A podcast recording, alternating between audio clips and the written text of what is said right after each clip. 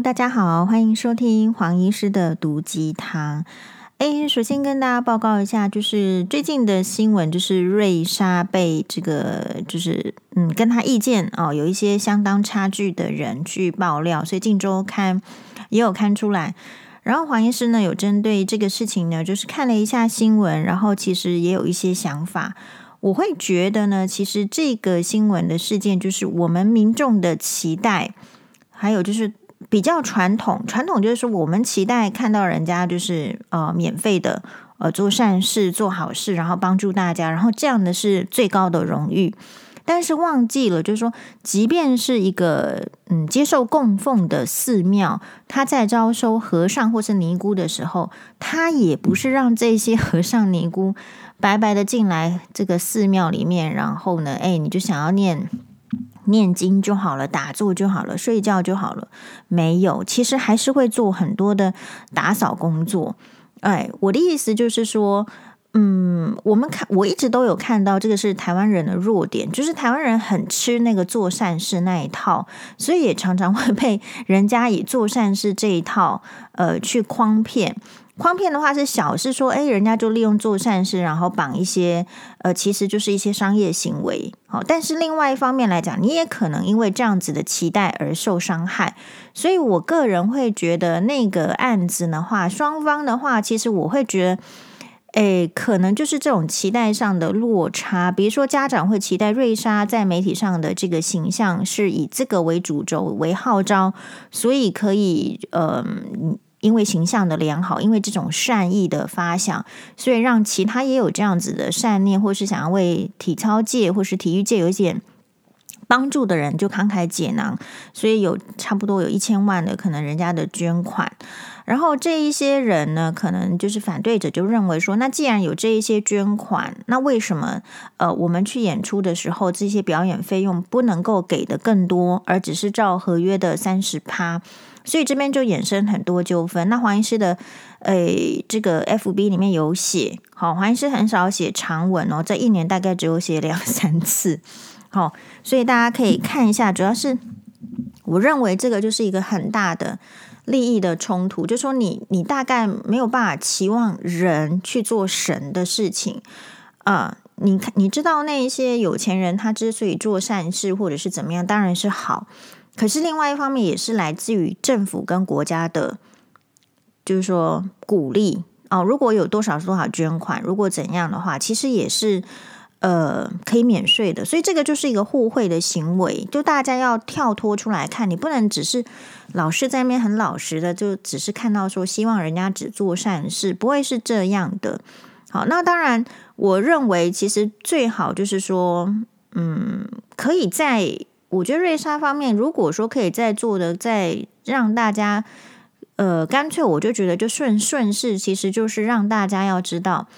其实你从事一个事事业的发展，绝对不是靠单一方面，就是一直投入那个金钱跟力量，不可能，不可能。所以瑞莎会被诟病，或者是说能够被挑剔而引起一点波澜的，主要在这个地方。其实这个部分是办不到的。那我觉得就是坦诚，就是说，哎，我们有投入，所以我们也会有回收。那这个部分就是体育界将来要走的新方向，其他的人都可以向瑞莎学习，就是不要只是呃单方面的这个培训，还是要很积极的为这一些体育人才。或者是说愿意在这个最宝贵、最有年轻的体力的时候投入的这些学子，要给他们一个非常 promising 的 future， 也就是说，在国外其实为什么体育这么盛行，就是各种媒体都报，然后呢，呃，运动员的薪水收入年薪都相当的高，可是台湾并没有。那并没有的原因是因为这个活动不够热，不够能够带来利益，所以下呃在其中的运动员就没有办法有那么高的收入。当这个产业它的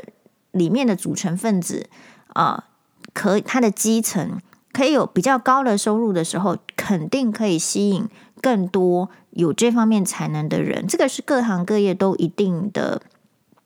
这个原则跟道理。好，不然大家以为就是说这么多人抢着要去当医生，是因为真的喜欢在医院值班照顾病人吗 ？No， 我认为很多这个医生呢去当医生，诶，主要还是因为家里的期待，而家里的期待主要是传统社会以来，大家这个社会一直认为医生是可以赚钱的，所以其实导正一下，导正的话，我觉得也会导正我们的教育风格。就是说你，你你那个还是导正啊，我们应该让台湾的人知道说，哎，走教育是呃，走运动是也是可以非常赚钱的。然后虽然运动员的生涯是比较短的，可是后面可以怎样怎样。就是当我们的社会形态越接受这一切的时候，其实瑞莎也不需要就是打着一个比较高精神，然后又被人家。那个哦，就是说攻击的这样子的一个两面不是人的这个态度，但另外一方面来讲，很多的其他的人声援呃这个瑞莎，主要是说其实呃瑞莎给的太多或是怎样，我觉得其实还是少。就说如果你站在这个运动员的立场，而瑞莎是比较有钱的立场来讲的话，那当然当然这些人出来爆料，就是因为他觉得他是比较少的，所以你可以看到这个社会还是。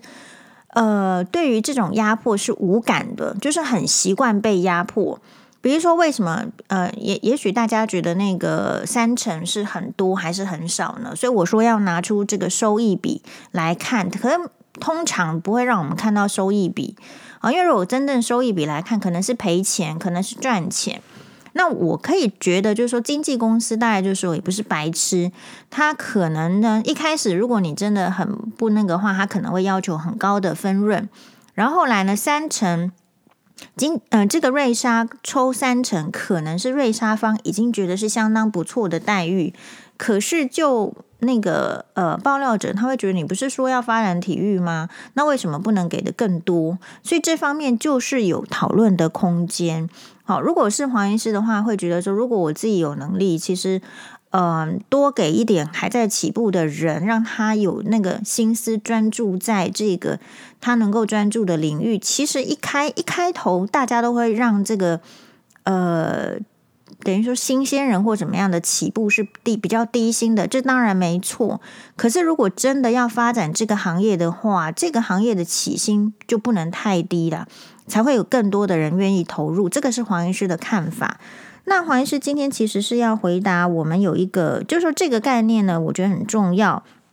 刚好呢，跟今天黄医师要回答的网友的提问也是有点相关联。他说黄医师很好，哎，黄医师好。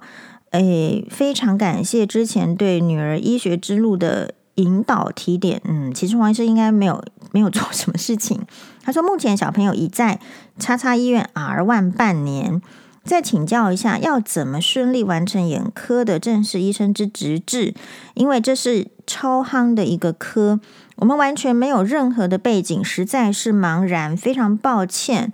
呃，希望黄医师呢。在百忙之余有空指导我们一下，感谢您。好，所以非常感谢这个我们家长的这么有礼貌的提问哈。所以嗯，黄医师就是来分享一下自己的经验。首先呢，哎，这个我们的 podcast 的好处就是可以听到很多这个黄医师的当年勇。好，就说如果别人不好意思说出来的，黄医师都不会觉得不好意思，然后还是把它说出来。因为这个就是一个经验的分享。我记得我自己在眼科住院医师的时代的时候呢，也常常会有想要 apply， 就是申请眼科的学弟学妹呢，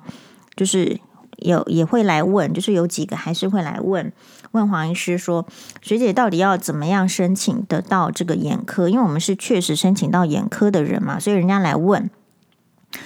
然后呢，跟大家报告一下，黄医师指导过的学弟妹。全部都申申请到眼科了。好，所以这件事情表示什么呢？表示说，如果你想要去申请某一个科别，你确实要去认识这个科别的学长姐。这个认识并不是说，并不是说哪一个学弟学妹请我吃鸡排，我就跟他讲的比较多。没有，其实有时候就是你跟到谁的时候，你就问一下，因为你有问总比没问好。呃，然后呢，你你遇到这个学长姐在医院学习的时候，跟学长姐你就是要很有礼貌，要很积极，然后要很耐操，呃，然后这个都是基本的态度。你有基本的态度之后，你问人家，不管是问专业的问题，或者是问这种生活上，还是要问这种什么恋爱的，黄医师都觉得这个大家学长姐学弟妹之间都是很能够就是无私的去分享。好，那所以呃，我们问了黄，所以我觉得第一个你要先劝你的女儿，就是呃，要跟学长姐请教。如果想要眼科，那你就是跟眼科的学长姐请教，因为他们是最新最近被录取的。然后呢，考试官差不多是同一批人，因为呃，以眼科来讲的话，每年或者是我我觉得各科其实都差不多。其实他的考官哦。呃，就是那那几个，就是刚好是最最高权位的人。如果最高权位的人刚好没有说出国去开会啦，或者很重要的事情，大概就是这个科别里面比较高权力的人来决定他们要招收怎么样的医学生。好，所以这些学长姐被这个收进去这个科别的话，其实就是问一些考古题，因为呢，你的成绩会直接的。就是附附上去这个申请表里面，但是你要还是要有一些面试的考古题，所以要问这些学长姐。那有些学长姐其实就是很好，因为他不会把你你你是学弟妹，理论上不是不是要来竞争的。所以如果有新的学弟妹，呃，听一下学长姐分享当年他口试面试的时候被问了什么问题，然后把它写下来。然后呢，回家，比如说，嗯，就是叫你的，不一定回家啦，比如说在在寝室啊，请室友假装是考官问你，然后你试着回答。这个练习的动作就是 rehearsal 的动作非常重要，不要看不起他，因为你越常这个回答这个问题，比如说像黄医师好，你现在问黄医师妈宝问题，大家问不到，因为我已经准备好了，所以你如果有准备，你去现场面试的现场，你不会说。不知道他要问什么，你就算他问的是另外一个问题，你都可以从你已经准备的答案当中去组织成呃适当的答案，然后回复给考官。所以这个是第一个，其实要直接的问该届的啊、哦，就是你这个学学长姐问一下。然后第二个，其实要参酌医院的制度。好，诶，参酌医院的制度，就是说有时候呢。这个某一些医院，我觉得它是相当的有门第之见，它很它很传统，很古老。就是它可能会收它自己的医学院出来的毕业生为主，有有这样子的医院，好在在它的这个录取比率上。所以，如果你想要走眼科，你现在在某某医院就是在做 R 一 的意思是说，现在有 P G Y 两年呐、啊，所以你 R 一 R 二 都是全部一般科这样子的 run。那事实上是你得两年之后才要申请眼科，那你或者是其他科，你现在就开始思考一下，你到底是要去投哪一个医院的眼科，因为有时候他的那个考试的日期是一样的。比如说啊，这个一月一号，呃，二月初二龙抬头，哎，这黄医师呢，哎，二月二号龙抬头的时候，搞不好这个台大眼科要招生啊。长庚眼科要招生啊，所以你到底是要去投哪一家眼科呢？这个要也是要调查好日期，所以与其说调查好日期，你不如说你自己想要去哪一家眼科。好，那所以我们这边就先跳出来，就是以讲这个嗯，黄医师自己的 apply 的经验、申请的经验是这样子的。第一个呢，其实黄医师是比较想要走就是呃有可以开刀的科别。好，因为我觉得我也蛮喜欢开刀的，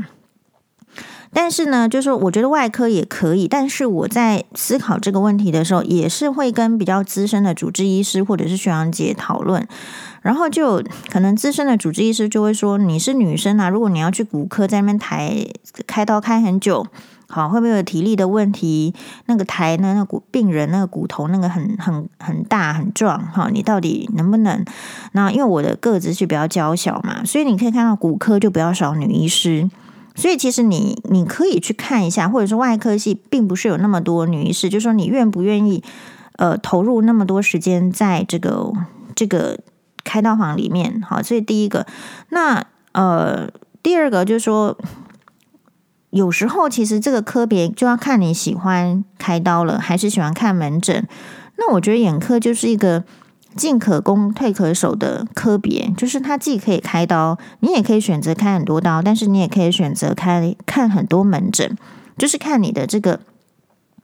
能力跟这个生活的需求。好，所以我觉得眼科还有就是你可能其实其实我可能也喜欢内科，可是我觉得内内科有时候，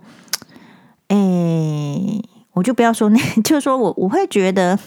内科的那个思维我没有那么喜欢，我比较是外科式的思维。好，所以不会有外科医生喜欢黄医师，因为我的思维跟他们很像的。哦，喜欢黄医师大部分都是内科医生。好，我我现在又说到感情面。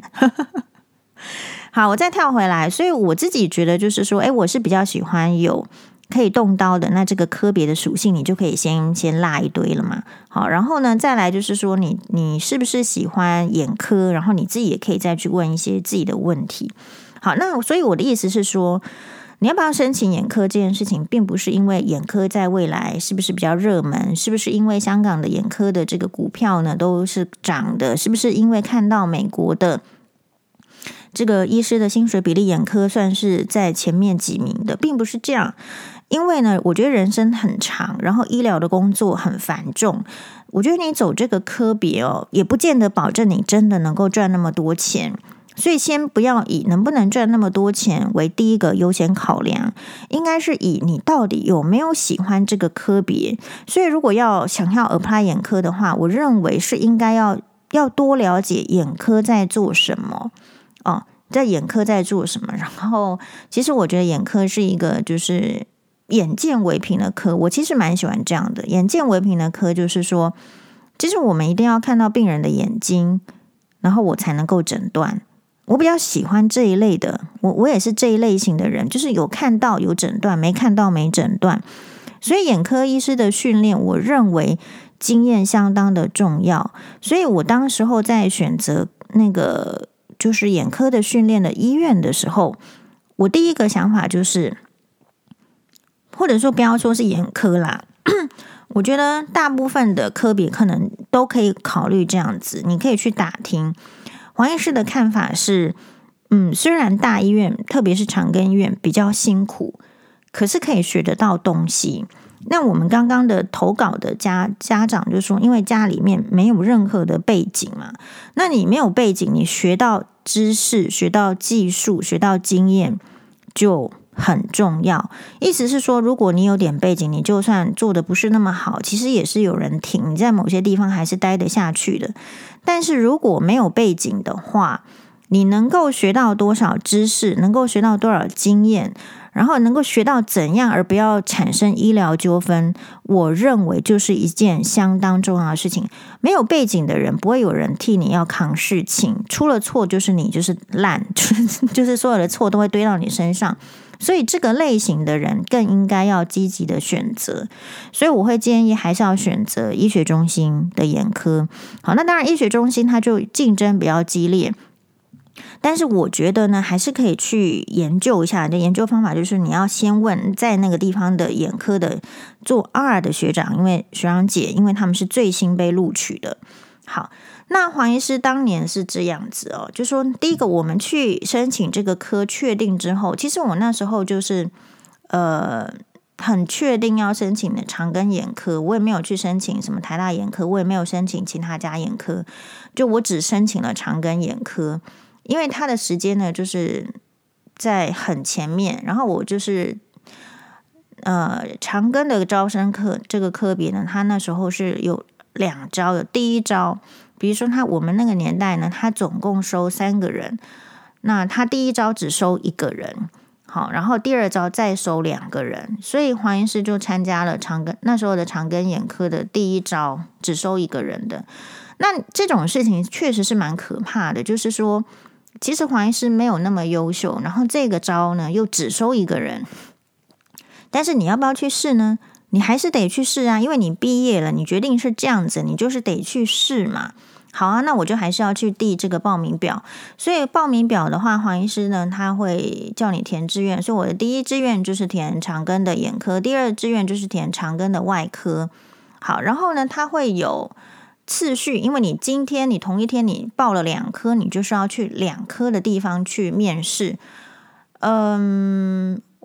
我印象中是我有点忘记，就是我应该是先去眼科 apply， 所以等 apply 完眼科之后呢，因为它会有个次序号号码嘛，我先去眼科 apply， 我去眼科 apply 完之后再去外科，就外科的医生说眼科应该已经录取你了吧？其实我当然不知道啊。好，那那我去这个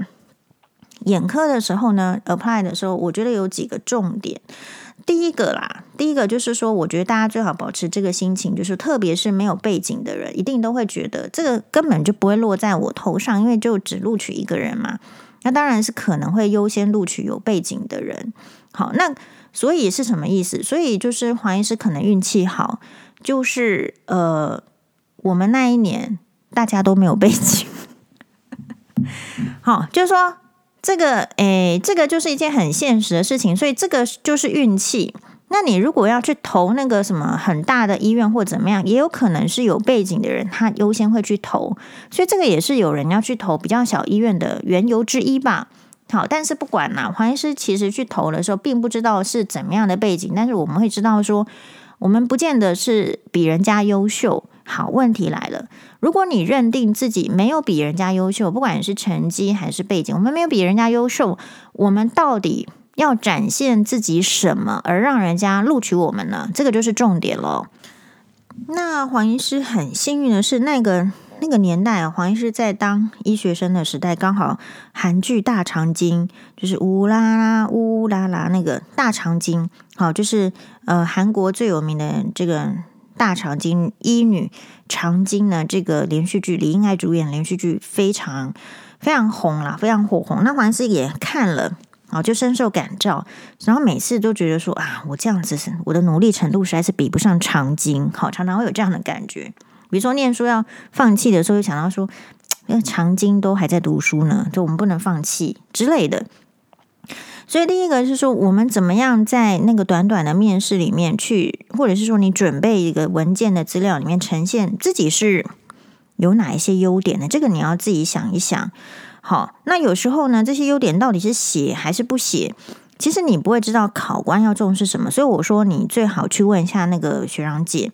那黄医师那时候好像也没有特别去问什么学长姐啦，我就以我的想法来做，因为我觉得这个嗯放松的心情很重要，是因为如果你很紧张，如果你势在必得，那其实你你可能只会有你百分之百表现当中的百分之六十被呈现出来。所以第一个想法是说 apply 本来就不是一个单一的，你并不是这一家一定要录取，然后第二家就是有人录取，呃，有人去 apply 好几家，然后才最终录取，也有的。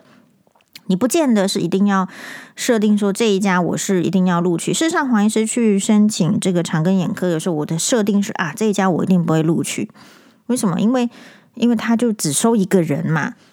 那么这么多人来来申请，那他只收一个人，所以我们也很简单，我们去就是应该是不会录取我。可是就算我设定呃不是录取我，我也要好好表现。意思是这个就是态度。就像我跟前夫呢去这个呃人家这个媒媒人呢安排一个饭局，好，说第一次见面在那个金华酒店的 Robins 牛排屋，其实那个饭局也是很难约。那黄医师呢，其实也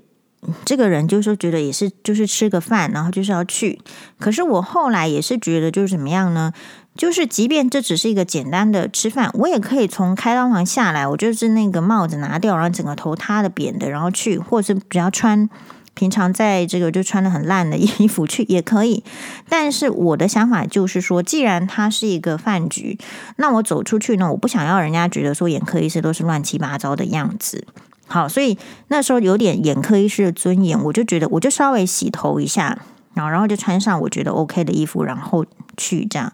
好，我的意思是什么？就是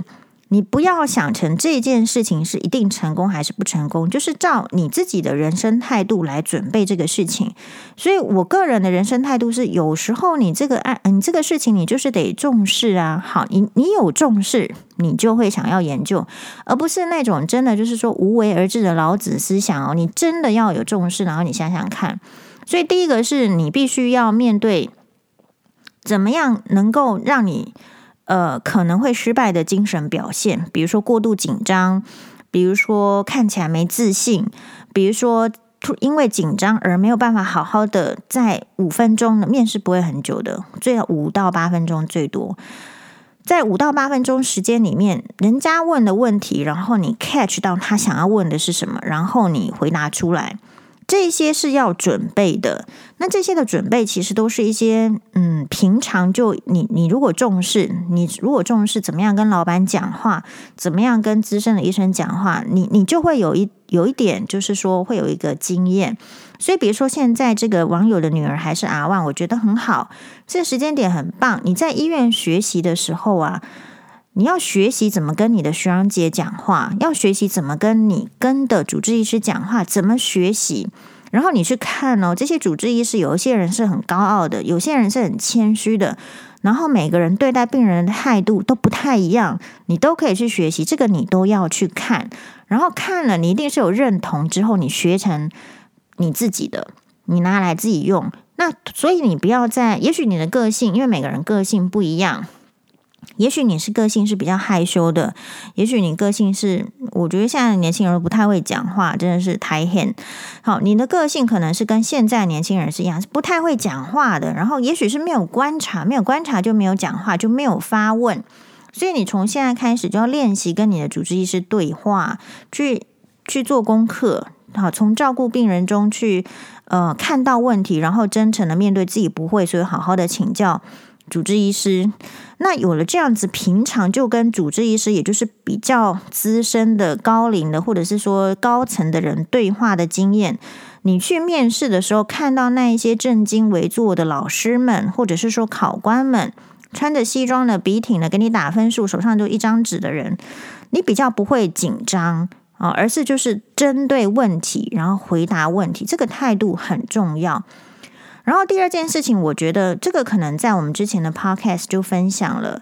我觉得要在五分钟跟八分钟时间里面展现你是一个应该要被录取的眼科医师。你要知道那一科的方针是什么，假如说是长庚眼科的话，我认为他们会喜欢收嗯、呃、会讲英文的。好，所以如果你想要去 apply 这个长庚眼科，我劝你现在每天听 B B C 因为我觉得眼科部长就超爱讲英文，他们自从从美国回来就整个科别都在讲英文嘛。哦，那所以你你你当然要投其所好啊！这个科别的发展方向就是他们录取的医生以后都是要出国送出去再学的。你跟人家讲你英文很烂，这样人家要录取你嘛？你要讲了一副你根本不想要看英文资料，然后看到英国的这个呃外国来的外宾，你就是没有办法开口，他们不会想要录取这样的人。眼科的医生哈，就是说以住院医师来讲是人力，可是在有一些外宾来的时候，就是接待的好帮手。所以如果你有语言的能力的话，你要写在你的你的申请表上。好，如果长庚眼科是这样子，其他眼科可能不一定需要。好，所以我的意思是说，如果这个科别，就是特别是在医学中心，其实会期望的是医生不是只有看诊，还有做研究的时候，你也得告诉人家说，你很喜欢做研究啊，你喜欢去实验室啊，然后你喜欢看 paper 啊，你最好已经呃投稿了什么什么篇。所以有时候更积极的是说，他们很多人想要进去这个科别，他会去找该科的老师，然后在老师的指导下去投论文，这个也是一条路啦。而且这似乎是一个很普遍的路。好，那但是如果不是走这条路的话，比如说黄医师那个时候，哦，黄医师提出什么呢？黄医师提出大学四年级的时候都去哦、呃、某个这个皮肤科主治医师那边，呃，跟着他写了一篇论文。哎，有啦，我也有做这个事情哈、哦。然后呃，我也有去这个实验室杀老鼠哦，这个事情也有也有被提出来。就是你不要觉得这个事情很小，你要先看你做的努力是不是有符合他们的呃期望你的努力，如果有做就要拿出来讲。呃，当然你的这个努力就是不会在那种很高层的眼里是一个很多大的这个成就，但是表示什么？表示你注你注意到趋势，表示你愿意为了这个趋势而努力。比如说你英文很烂，那你现在最好去报一个什么英文班，或是什么呃上网跟这个呃外国人老师一对一的这个这个 teaching。你永远不知道你在 apply 的时候是不是考官要跟你说英文哦。如果如果长庚的话，我看有这个机会哦。然后那呃，所以第二个是态度嘛，态度的意思是说一定都很紧张，怎么样化解考前的这种去 apply 的紧张。第一个，考前哦，去申请面试的前一天一定要要跟这个你的学长讲，不要排值班，因为值班有时候是很倒霉的，是没办法睡觉的，然后第二天整个精神是混沌的。前一天值班，第二天到底要怎么好好回答问题？所以如果可以的话，还是要因为值班的这个呃时间分配，跟学长姐拜托，这个排班的时候不要排你那一天值班，让你第二天可以好好的去呃面试。那当然还是有可能，就是还是排到你的话，那你也可以跟这个值班的住院医师讲，因为如果你是呃住院医师，上面可能会有总医师啊。如果真的是你的话，你会跟学长说：“哎，不好意思，真的明天要去值班，所以大夜是不是可以学长包一下？”我觉得这个都是可以拜托的。好，那如果真的没有事先做好这个步骤的话，那所以你可以跟学长拜托的前提是什么？你平常就不要是一个 malignant R， 就是你平常就是要一个很努力的。呃，很负责任的住院医师，那这样子你需要拜托的时候呢，人家会帮助你。可是如果你平常风评就是一个，哎呀，叫你照顾病人也不好好照顾，然后再抠你抠不到，常常就是自己找事就跑走的时候，我相信你在需要被帮助的时候是找不到人的。好，这个这个也是一个重重要的点。然后态度要不紧张的话，我自己的话 apply 前一天呢没有值班，我就在寝室里面。我就在长庚宿舍的寝室里面，我就在寝室里面看这个日剧。好，那个是织田，记得当年看的是织田裕二演的《真夜中的雨》。《真夜中的雨》呢，他也是演一个比较有使命感的男医师的故事。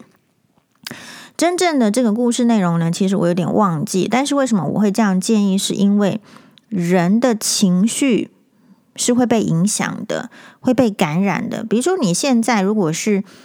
嗯，在看这个李静蕾跟这个什么王力宏的情这这个新闻，你的情绪可能就是比较变成那个嗯小三八卦。所以我的意思是说，一个人要被人家感觉到那个精神的话，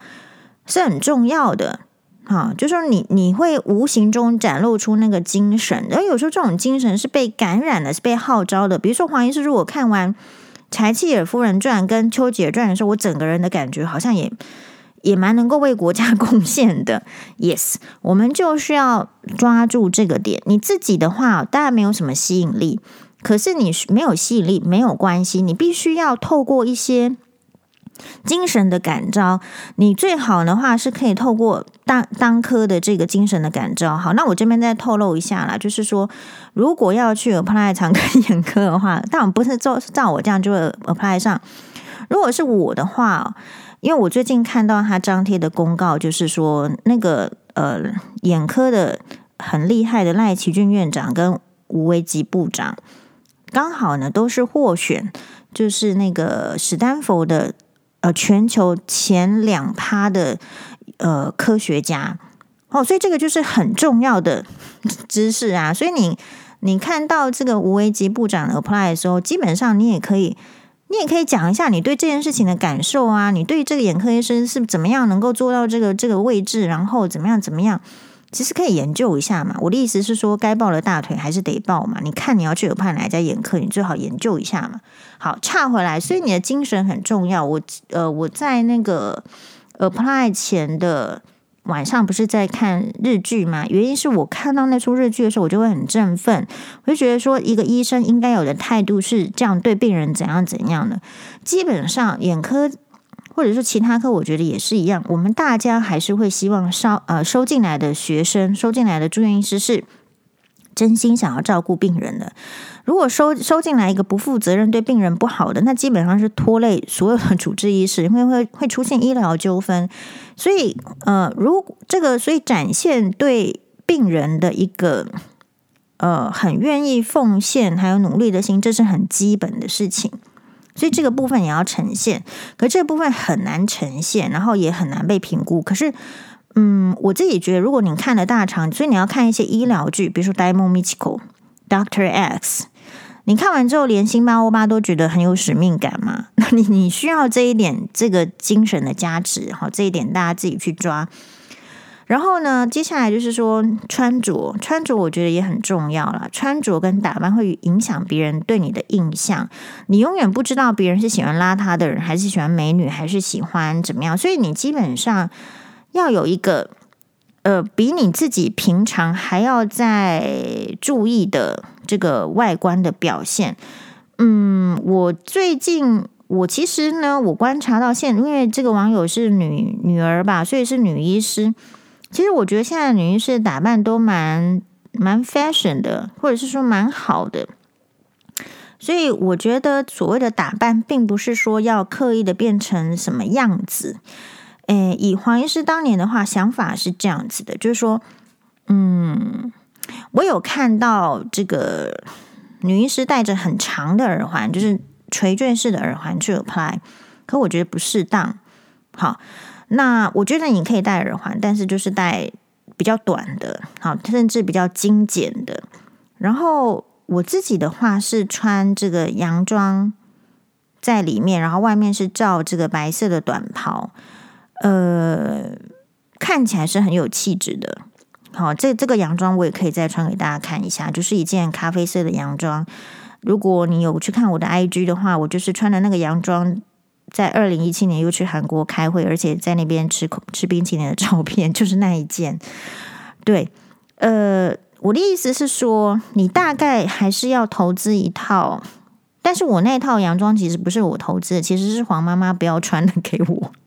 我的意思是，你可能要想一下，你要穿什么衣服去。去 apply， 那这个跟 apply 的季节有关系。比如说长庚眼科那时候 apply 的季节是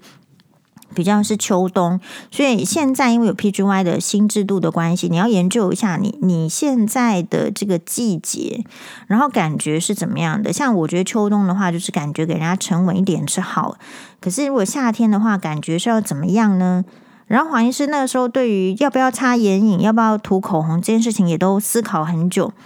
口红我后来决定是要涂，而且不是涂那种大红色，可是是涂可能比较是年轻，然后可是会觉得有精神的颜色，不要太红的那种，类似粉红色系。然后其实眼影也涂一点点，因为为什么？因为有时候我觉得，呃，适度的化妆表示除了说尊重礼貌，但是我通常觉得台湾人不太注意这一块之外，因为医界大家不会注意你有没有化妆，但是它可以表示出。你对这个活动稍微有个重视，然后你事实上是比较有余裕的，就是你可能还可以注意到你的外表，所以平常你可能不是把自己打理的那么糟糕的人。然后我自己在这个面试的时候，我就是也是三个考官，然后问问题，但其中呢只有一个一个考官就是一个主任在发话，其他两个人是不讲话的。但后来进去眼科才知道说，其实另外两个人本来话就不多，好，所以就是一个主要的这个主任在问，呃，问的问题其实第一个一定是准备，你要你要先你先自我介绍一下，好，所以你也应该要开始准备自我介绍，嗯，那所以自我介绍又是一个很有趣的准备的话题，你怎么样在短的时间告诉人家说你是怎样的人，你为什么选眼科，然后你为什么？哎，你有什么优点？好，有什么优点？什么长处？对，我可能要抓一下我当年的这个自我介绍的稿子，可是因为我电脑应该坏过了，就没有办法打开，所以我已经找不到我当年的这个自我介绍怎么自我介绍了。所以呃，大家可以自己想一下。那我我对于当年呢被问的问题，其实印象深刻到现在。呃。考官就问我说，都很尖锐的哦，他有些人的个性不是说不好，但是他就是比较大声，所以我例如说你要跟各个主治医师，你都你要看他们的形态，有一些人讲话就是大声的，有些人就是有礼貌的，有些人就是比较尖酸的，其实医生有很多种啦，所以你就是兵来将挡水来土掩嘛。所以我遇到的问题就是说，他问你说你晚上都几点睡觉，真的，我就是被问这个问题，我在想说他到底是期望我要说熬夜然后都在读书很认真的样子，还是到底是怎么样，他到底他到底问为什么问我这个问题啊，我到底要怎么回答。那我我稍微在一两秒钟在我的脑海里面转这个问题之后呢，其实我觉得我就照实回答啦，我就每天十二点睡觉我不太知道，所以我的意思说，你不一定要去设想他们想要知道的是什么什么答案哦。那我每天就十二点睡觉，我没有熬夜啊，我就是这样跟人家讲。哦，那这表示什么？其实我是一个作息很正常的人，而且其实我习惯在十二点以前就把所有事情做好嘛。那另另外，因为因为年轻人其实很喜欢熬夜的，好，但是诶，这个我觉得很有就是讨论的空间。你到底是要诚实的跟人家说你都在熬夜呢，还是怎么样？那黄医师是刚好，我就是十二点睡觉，我就跟你讲十二点睡觉，除了值班以外，就十二点就睡觉。然后再来哦，你平常做什么休闲活动？哎，会问这个问题哦，哦，会问这个问题。那我平常做什么休闲活动？那我就听邓丽君的歌啊，然后就学日文啊。我的休闲活动就是这样。但我有一个比较特别的呃习惯是，我我还我还会说在家里做韵律操嘛。对啊，所以有的意思是说你很难预期人家会问你什么，可是人家其实就是在从这一些问题当中去了解你可能是一个怎么样的人，因为大家其实也不想录取到一个很雷的、很奇怪的人。All right， 好，所以那还有什么问题呢？好，我我自己觉得印象很深刻的是这两个问题，好，就考官会问。那其他的话，可能现在会加上笔试嘛？好，笔试的话，你自己要。要要预先就是说把一些眼科的基本的相关的知识，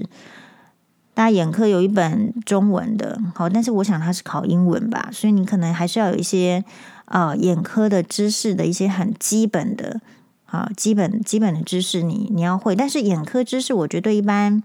住院医师来讲都不基本，因为它基本上你不一定让让过眼科，所以你如果要有怕眼科，你一定要让过眼科，你不能说你没有来过。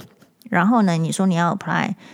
可是黄医师是属于那种运气不是很好的人，又好像运气很好的人。其实我就是那种没有去让过眼科 apply 就开始了，我就还没还没有去过眼科。那我问题是，眼科的抽签是就大家一起抽签呐、啊，我就只能抽到眼科排那么后面呐、啊，所以我是先去 apply 眼科，呃，然后再去呃眼科做 intern 的啊，做实习医生，所以不太一样，有各种这个情形。好。那最后就是说，到底还要准备什么才可以很认真呢？其实就是你的你的准备过程，你不要太紧张。那你要知道人家想要的是什么，你要在很短的时间可以告诉人家说，我是很很棒的人，很适合的人。可这个很棒的人的的陈述里面呢，又必须要带有肯学习、肯谦虚。我觉得这样的人可能会比较有机会。好哟，那这样子的话，就希望对这个网友的提问有一些些的呃些微的帮助。这个我们是人家说什么白手宫女话当年，黄医师也很喜欢在 podcast 的话当年。感谢感谢我们网友给我机会。那如果有其他的